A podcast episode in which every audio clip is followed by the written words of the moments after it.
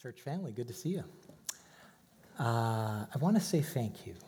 And I, I, I, think I should speak on behalf of the rest of the staff too, and if they get a chance to express their gratitude. Thank you so much for your generosity and the Christmas gift you contributed to. Uh, what a blessing.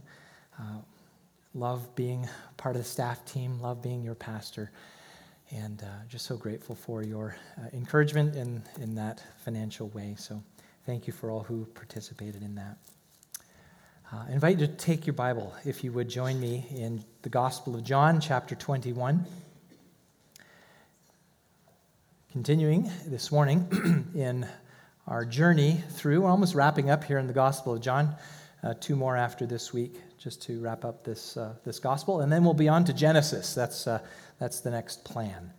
Flip back to the complete beginning of the Bible, and we'll, we'll spend some time in Genesis. But for now, Gospel of John, chapter 21, 1 through 14. I invite you to read along in your own Bibles. If you do not have your own, you want to use one of the church Bibles, you're going to find that on, on page 907. 907 in the church Bible. Let's give our attention to God's word as it is being read.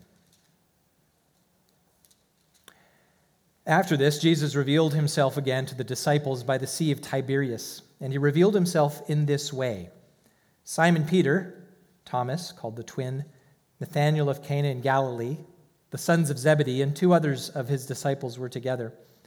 Simon Peter said to them, I'm going fishing. They said to him, We will go with you. They went out and got into the boat, but that night they caught nothing. Just as day was breaking, Jesus stood on the shore. Yet the disciples did not know that it was Jesus. Jesus said to them, Children, do you have any fish? They answered him, No.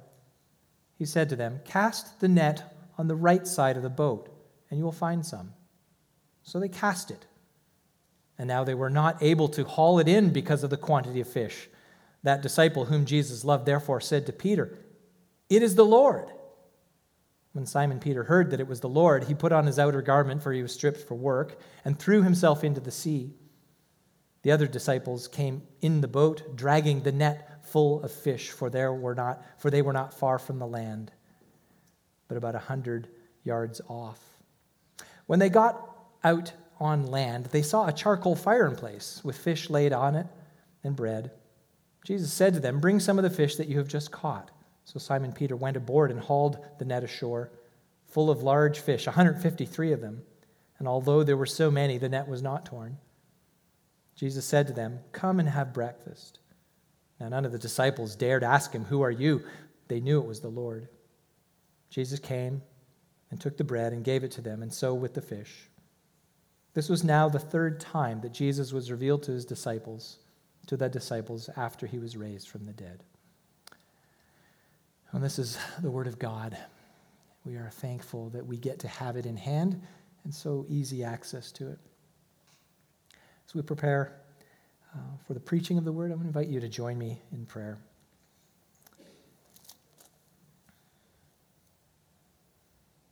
Our prayer, Father, is that you would teach us your way, that we would walk in your truth, that you would unite our hearts to fear your name. Your word, Father, is our daily bread.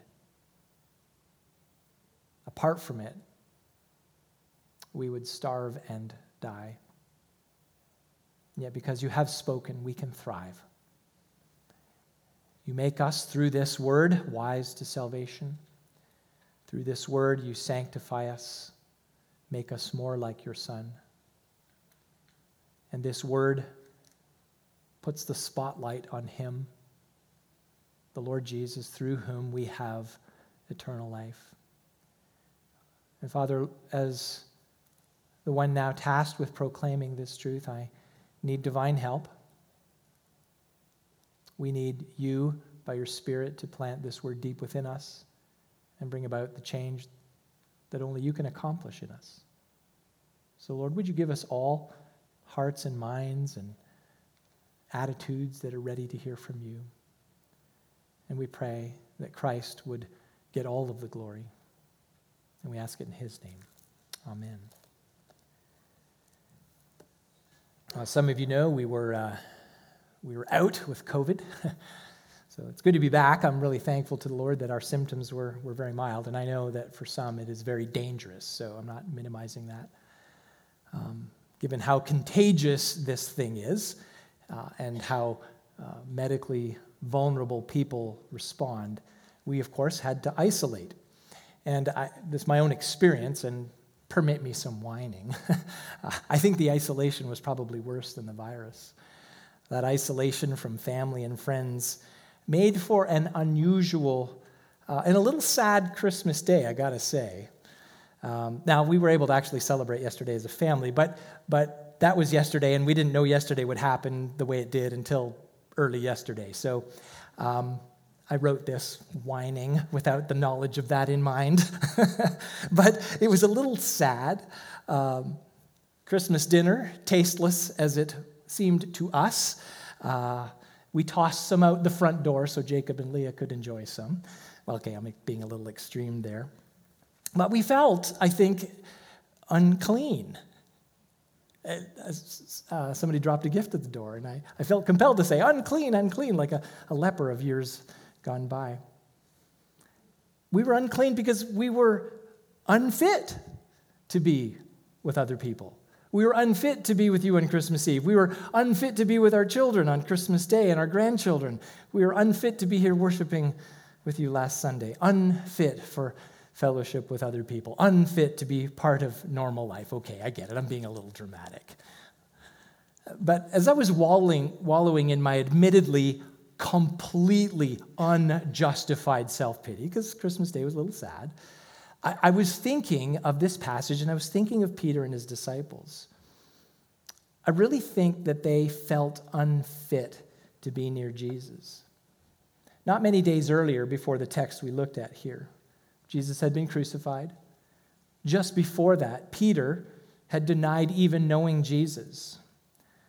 Then he was tried in a kind of a kangaroo court, Jesus was. He was hoisted up on that Roman cross to die alone, forsaken by his countrymen, forsaken by his own disciples. Now, we know, of course, Peter was a very vocal denier of Jesus, but they had all abandoned Jesus, all of the disciples, because Jesus said they would. Mark 14. Jesus said to them, You will all fall away. For it is written, I will strike the shepherd, and the sheep will be scattered. Now, in our text, John describes that, that seven of Jesus' disciples are at the Sea of Tiberias, and that's just another way of describing the, the Sea of Galilee. That's what they called it at the time of John's writing. This place in the northern part of the, the region, um, it's that place where Jesus walked on water. It's that place where Jesus taught, Unless you eat of my flesh and drink my blood, you have no part of me. It's where, where Jesus asked the disciples in response to his very challenging teaching if they would leave too. And the disciples affirmed, No, we won't go anywhere. You have the words of eternal life. So, why are they there in this region of Galilee?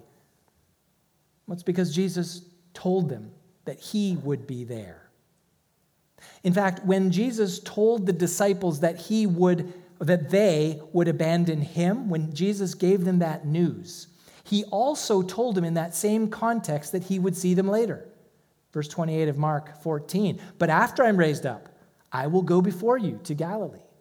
And in case the disciples might have forgotten, Mark records that at the empty tomb, the angel there reminded the women to tell the rest of the disciples that Jesus had in fact said it, that he would be in Galilee. So here they are. They are in Galilee. What now? What now? Well, Simon Peter, we see in verse 3, said to them, I am going fishing. And they said to him, We will go with you. Now, I don't know how you read this. Some Bible commentators have suggested that Peter and the rest of the disciples have, in fact, abandoned their apostolic calling. That's, I had always thought that as a kid. In fact, when my, uh, the pastor in the church where I grew up, in his Texas drawl, he, uh, I can still hear him quoting this from the ASV I go a fishing. I go a fishing. I remember it rings in my ear like it, like it was a bad thing that they went fishing. That's not a necessary conclusion, But they're in Galilee simply because Jesus told them he would be there. And what do fishermen do when they're hungry? You go fishing. But that said, in this setting, I can imagine, again, I'm, I'm trying to get into the experience of the disciples. I can imagine that the disciples felt a mixture of joy and shame. Of course, joy that Jesus had already shown himself alive. This is the third time. But shame for the fact that they had abandoned Jesus just as he told them. And because of that shame, I think fellowship had been broken. And perhaps, perhaps they feel unfit to be with Jesus, unfit to serve him, unfit to even be around him, even as they anticipate seeing him. So here they are in Galilee. This is the place they were told to be at the same time they were told that they would not be faithful to Jesus. And I think Jesus is going to enter into that confusion and shame, and he's going to restore the fellowship that has been broken. So, as we consider the experience of Jesus' disciples, I think we can find encouragement for each of us today for fellowship true fellowship with Jesus. True fellowship with Jesus happens when we listen to Jesus' word. True fellowship with Jesus involves declaring what Jesus has done. And true fellowship with Jesus ultimately receives from Jesus' hand. Those are my, my uh, headings this morning as we unpack this text. True fellowship means we listen to Jesus' word. True fellowship declares what Jesus has done. That's us declaring it. And true fellowship ultimately receives from Jesus' hand. First of all, true fellowship listens to Jesus' word. And I think we all get this. Um, there's a difference between merely hearing and listening, and my wife's ears are going to perk up right now because over 35 years of marriage, it has taught me that for there to be harmony in our relationship, we have to listen to one another. And this is where I mess up so often. Kathy will tell me something, I will hear it, but I've not really attended to what she said. and then conflict happens, right? And fellowship is broken. I have to repent of that. I have to say, sorry, I wasn't, wasn't paying attention. I wasn't taking it to heart. Fellowship is ultimately broken if I do not take to heart what I hear her say. And really, that's true, isn't it? It's true in any relationship, not just marriage. And it's so true when it comes to fellowship with Jesus, our relationship with the Lord Jesus, the strength of that fellowship is, is truly listening to Jesus' word. Now, as we come back to the story before us, there's, there's something strange but, but kind of satisfying about this unusual encounter between Jesus and his disciples. I'll read it again from verse 4. Just as day was breaking, Jesus stood on the shore, yet the disciples did not know that it was Jesus. Jesus said to them, Children, do you have any fish? They answered him, No. He said to them, Cast the net on the right side of the boat, and you will find some. So they cast it. Now they were not able to haul it in because of the quantity of fish. Now I say it's strange because they don't recognize Jesus at first. And, and I'm trying to imagine the setting. It's early, it's daybreak, so it's a little dark, but not really dark. It's not really night, but not light. It's that in between kind of time. But given how Jesus revealed himself beforehand, we can say with certainty that even if it was high noon, Jesus would not be known to his disciples unless he chose to reveal himself. That's the strange part. But it's also satisfying because the power of Jesus' word breaks through anyway. These men have been fishing all night, no success. And this stranger calls out from the shore Children, do you have any fish? Why does he say children? I mean, that way of addressing is, is, would certainly be appropriate for a parent to a child. But it's also appropriate for a leader to address followers, children, at least in that context. But here, there's no indication that they recognize Jesus. Yet he is addressing them as followers. And this stranger on the shore gives this fishing advice cast the net on the right side of the boat, and you will find some. Again, this is the strangeness of this. I don't know about you, but, but it seems like the strangest advice ever, doesn't it? We've all seen how schools of fish move. If you've seen video, if you've gone snorkeling, you, you, you know how this works. It would take mere seconds from, from them to dart from one side of the boat to the other and back again. And in the time it would take to pull their nets out of the water and cast them on the opposite side of the boat, the school of fish could be long gone. Yet, it works. They find some. Not just some, they find many, 153 in all, John tells us. Now, why is it that they took Jesus' advice? Why didn't they just dismiss it like some stranger giving us some crazy advice? And here it is. I think it comes down to the fact that regardless of the topic, Jesus' words have authority. And Jesus' words ultimately reveal his person. So I'll say it more forcefully. If you don't listen to Jesus' words, you won't know him because Jesus' words reveal his person. Now, in the times past, these disciples had, had already witnessed how Jesus' words had authority to heal the sick, to restore sight to the blind, to restore usefulness to the legs of one who was lame, to change the weather, to raise the dead. In addition the words having, Jesus' words having authority, Jesus' words revealed his identity. He claimed that he and the Father are one, John 10:30. Jesus claimed that he had the authority to lay down his own life and take it up again. So, when Jesus said to cast the nets on the right side of the boat, the disciples obeyed. And the fish also had to obey. They had to swim right into that net because Jesus' words have authority. To have true fellowship with Jesus, you have to listen to his word. And listening to Jesus' word means putting what he says into practice, even if by the world's standards those words seem absurd, like cast your net on the right side of the boat. Now, if we think about Jesus' words and his authority, what, kinds of, what other kinds of things did he say that the world would go, Are you out of your mind? Jesus said, Not to worry about stuff.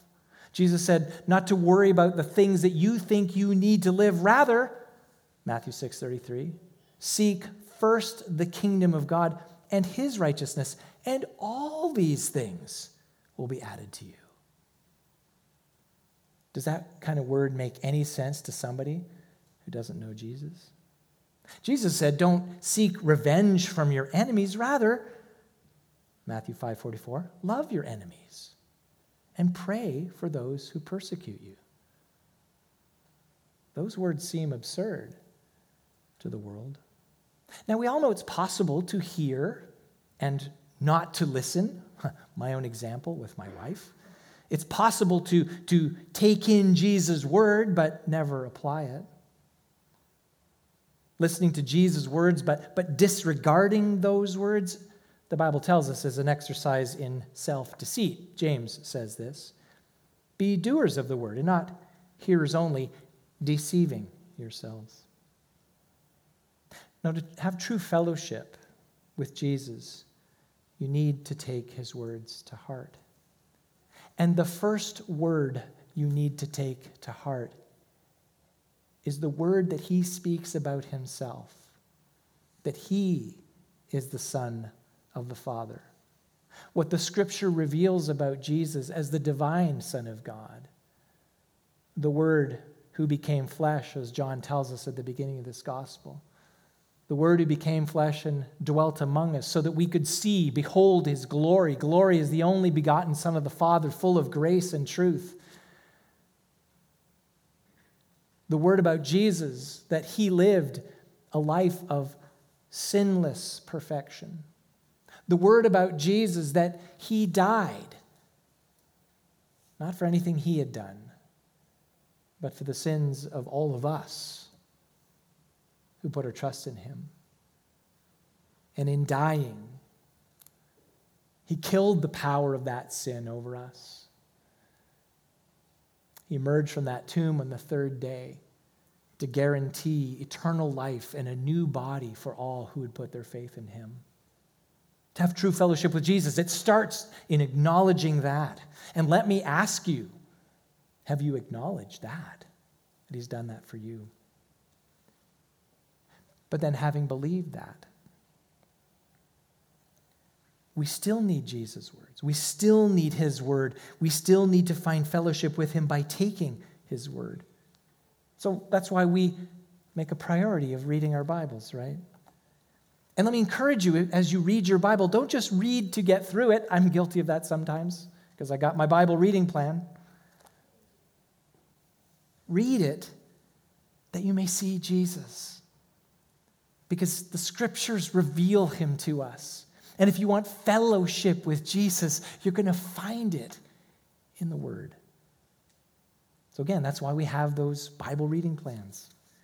We want you to have fellowship with Jesus. And when you hear, when you hear the Bible preached or taught, because I know how this is, we can use our energy to evaluate the one who's doing the preaching rather than thinking beyond the human that is there. We need to look beyond the man and look for Christ. So this every time you attend to the scriptures, it's the voice of Jesus. He is the Word of God, and it's the key to fellowship with Jesus. Fellowship with Jesus means we listen to his words. Fellowship with Jesus, second, means we declare what Jesus does. We declare what Jesus does. Now, when I was a teenager, my dad and I rebuilt a, uh, a, a, car, a sports car. It was a Triumph Spitfire for those of you who care. It's a little British thing, had a little four banger engine, a tiny thing. It's the, the engine itself is smaller in displacement than the twin on my Harley. So that's how small this engine was. Anyway, we replaced the convertible, we, we uh, fixed the seating upholstery. The last thing we did was rebuild the engine, and by that time, my father had, had become ill with cancer, so he wasn't able to be as involved, and I had to do some things of my own. Anyway, uh, I got the thing to run, but it never ran right. It was just off. It just didn't, you know, it sputtered and didn't work. And I spent weeks on it, just poring over this thing, looking through the manual, trying to figure out how to do it. I felt like those fishermen fishing all night. I know what I'm supposed to do. Just put the net in the water, you get the fish. I know what I'm supposed to do. You look at the manual, you hook this thing up this way. It should work. But it didn't. And I was failing. I decided to uh, to drive it, sputtering and lurching over to the mechanic at the gas station where I used to pump gas and change oil. Well, I talked to Rich, he was the mechanic, and he popped open the hood, moved a couple wires around, and it purred like a kitten. I'd got the firing order mixed up. And if you guys who know cars, you, got to get the firing order right. I couldn't, when my dad asked me, How did you get it running? I couldn't claim any credit. I had to say, Rich. Rich did it. That would be the only obvious thing. Rich figured it out. Now, I, I, think of this because the disciples tried all night. They tried all night and they caught nothing. They were seasoned fishermen. They knew what they were doing, but they still came up empty. And Jesus had a better plan. Verses 6 and 7. So they cast it, that is the net. And, and now they were not able to haul it. So they put it on the right side of the boat because of the quantity of fish. Verse 7 That disciple whom Jesus loved therefore said to Peter, It's, it is the Lord. When Simon Peter heard that it was the Lord, he put on his outer garment, for he was stripped for work, and threw himself into the sea. There was no mistake at this point why they were successful. No mistaking. The disciple whom Jesus loved, and that's John's way of referring to himself, he said, It is the Lord. Now, just park on that statement. It is the Lord. What is he saying? It's, yes, it's the realization that it was in fact Jesus standing on the shore. It is the Lord. That's who it is. But it's also the reason that they caught the fish, right? It's the declaration that Jesus is the one who miraculously provided for that abundant catch. It's the Lord, it's Jesus. Why are we catching all of this fish? It is the Lord. What Jesus had done for his disciples was the very foundation of their relationship with him. Look through the Gospels. Look for some occasion where the disciples did anything, for Jesus? I, I, and maybe you'll find something. I couldn't find anything. What Jesus had done for his disciples was the very foundation of their relationship with him. And that is true for all of us. The foundation of our fellowship with Jesus is not what we might do for him, but what he has already done for us. That is what defines us. So, why do you have confidence that your sins are forgiven? It's the Lord. Why do you have peace? It's the Lord. And for those who suffer, and some of you suffer greatly, how do you have joy in the midst of that suffering? It's the Lord. And for those of you who are closer or feeling your own mortality, all of us really, why are you not afraid of what's beyond the grave? It's the Lord.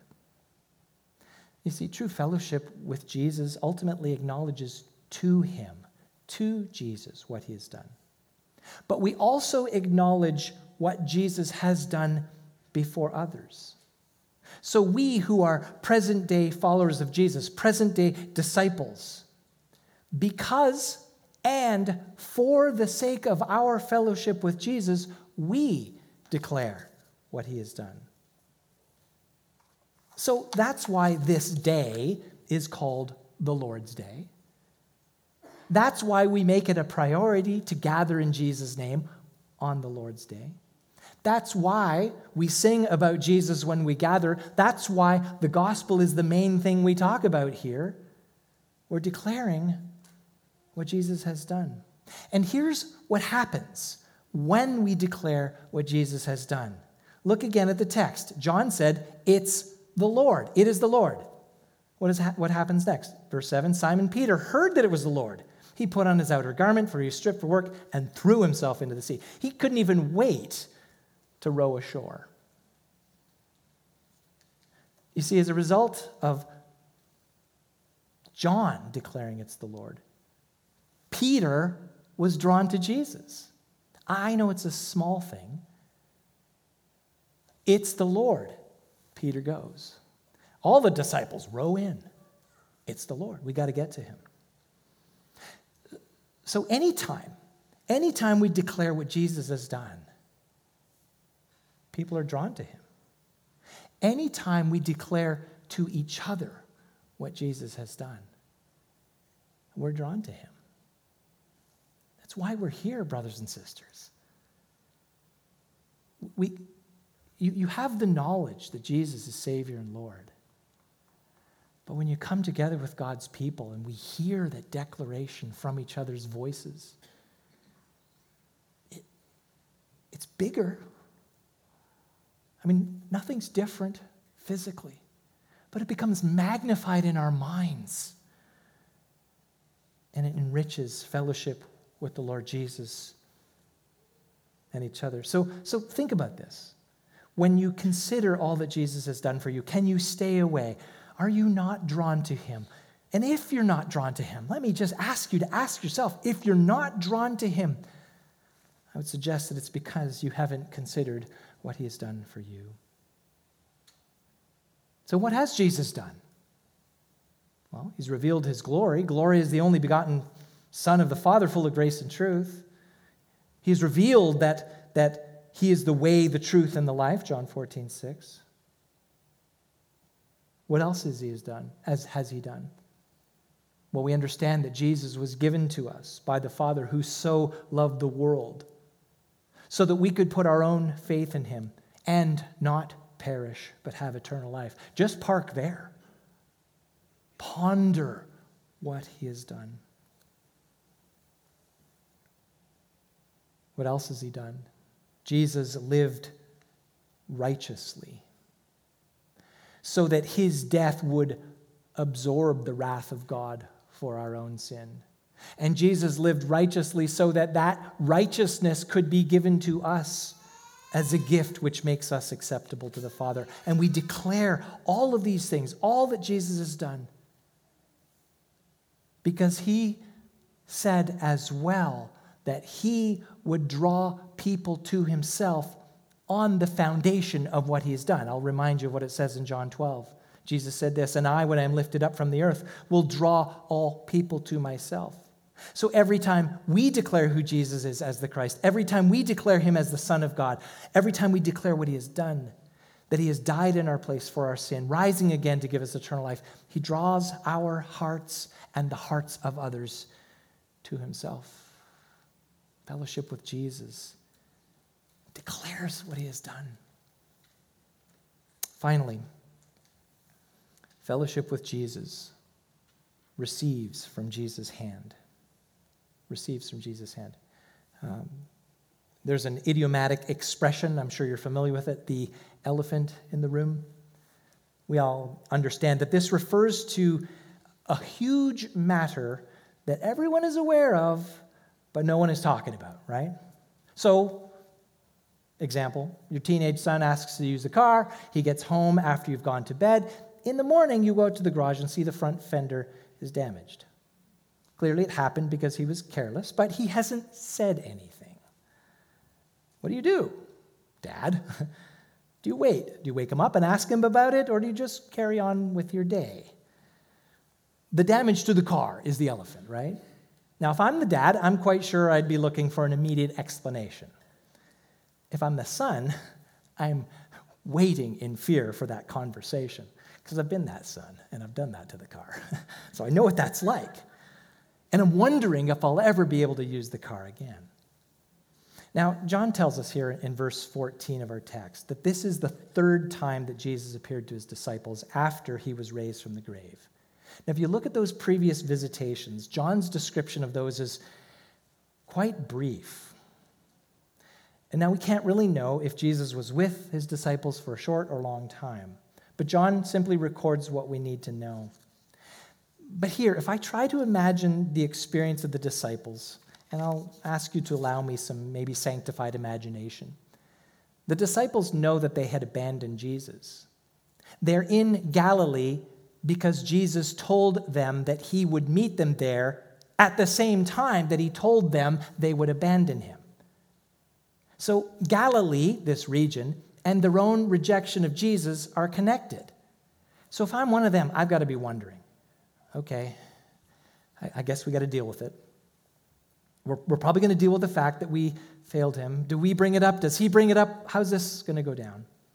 Now, let me recap. The disciples arrive at Galilee. Peter decides to go fishing. The others follow, fishing all night. They catch nothing. Early in the morning, Jesus resolves their problem, re- resolves their problem, gives them a miraculous catch, and reveals himself in the miracle. Verse 9 Peter is now at the shoreline with Jesus, and the rest follow with the boat. See what happens here, verse 9. When they got on land, they saw a charcoal fire in place with fish laid out on it and bread. Jesus said to them, Bring some of the fish that you have just caught.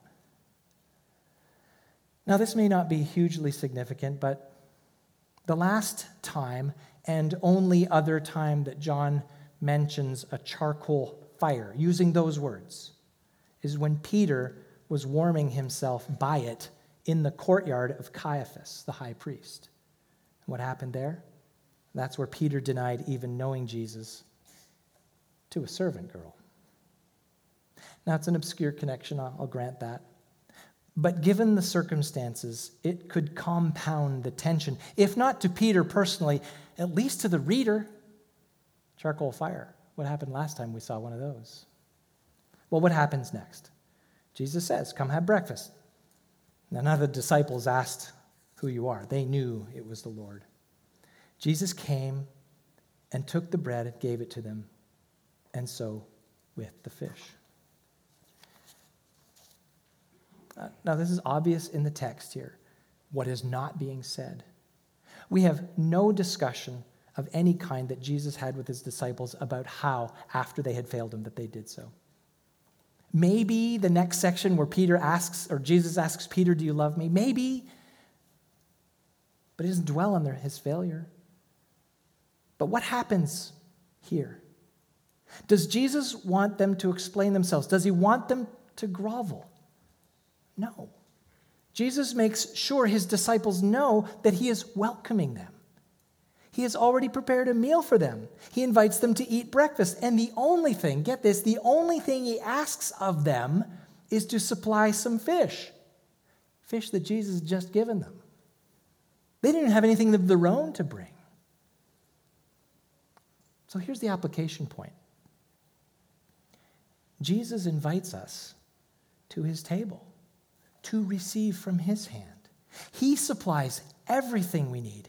And whatever he might ask of us, it is only what he's given to us in the first place.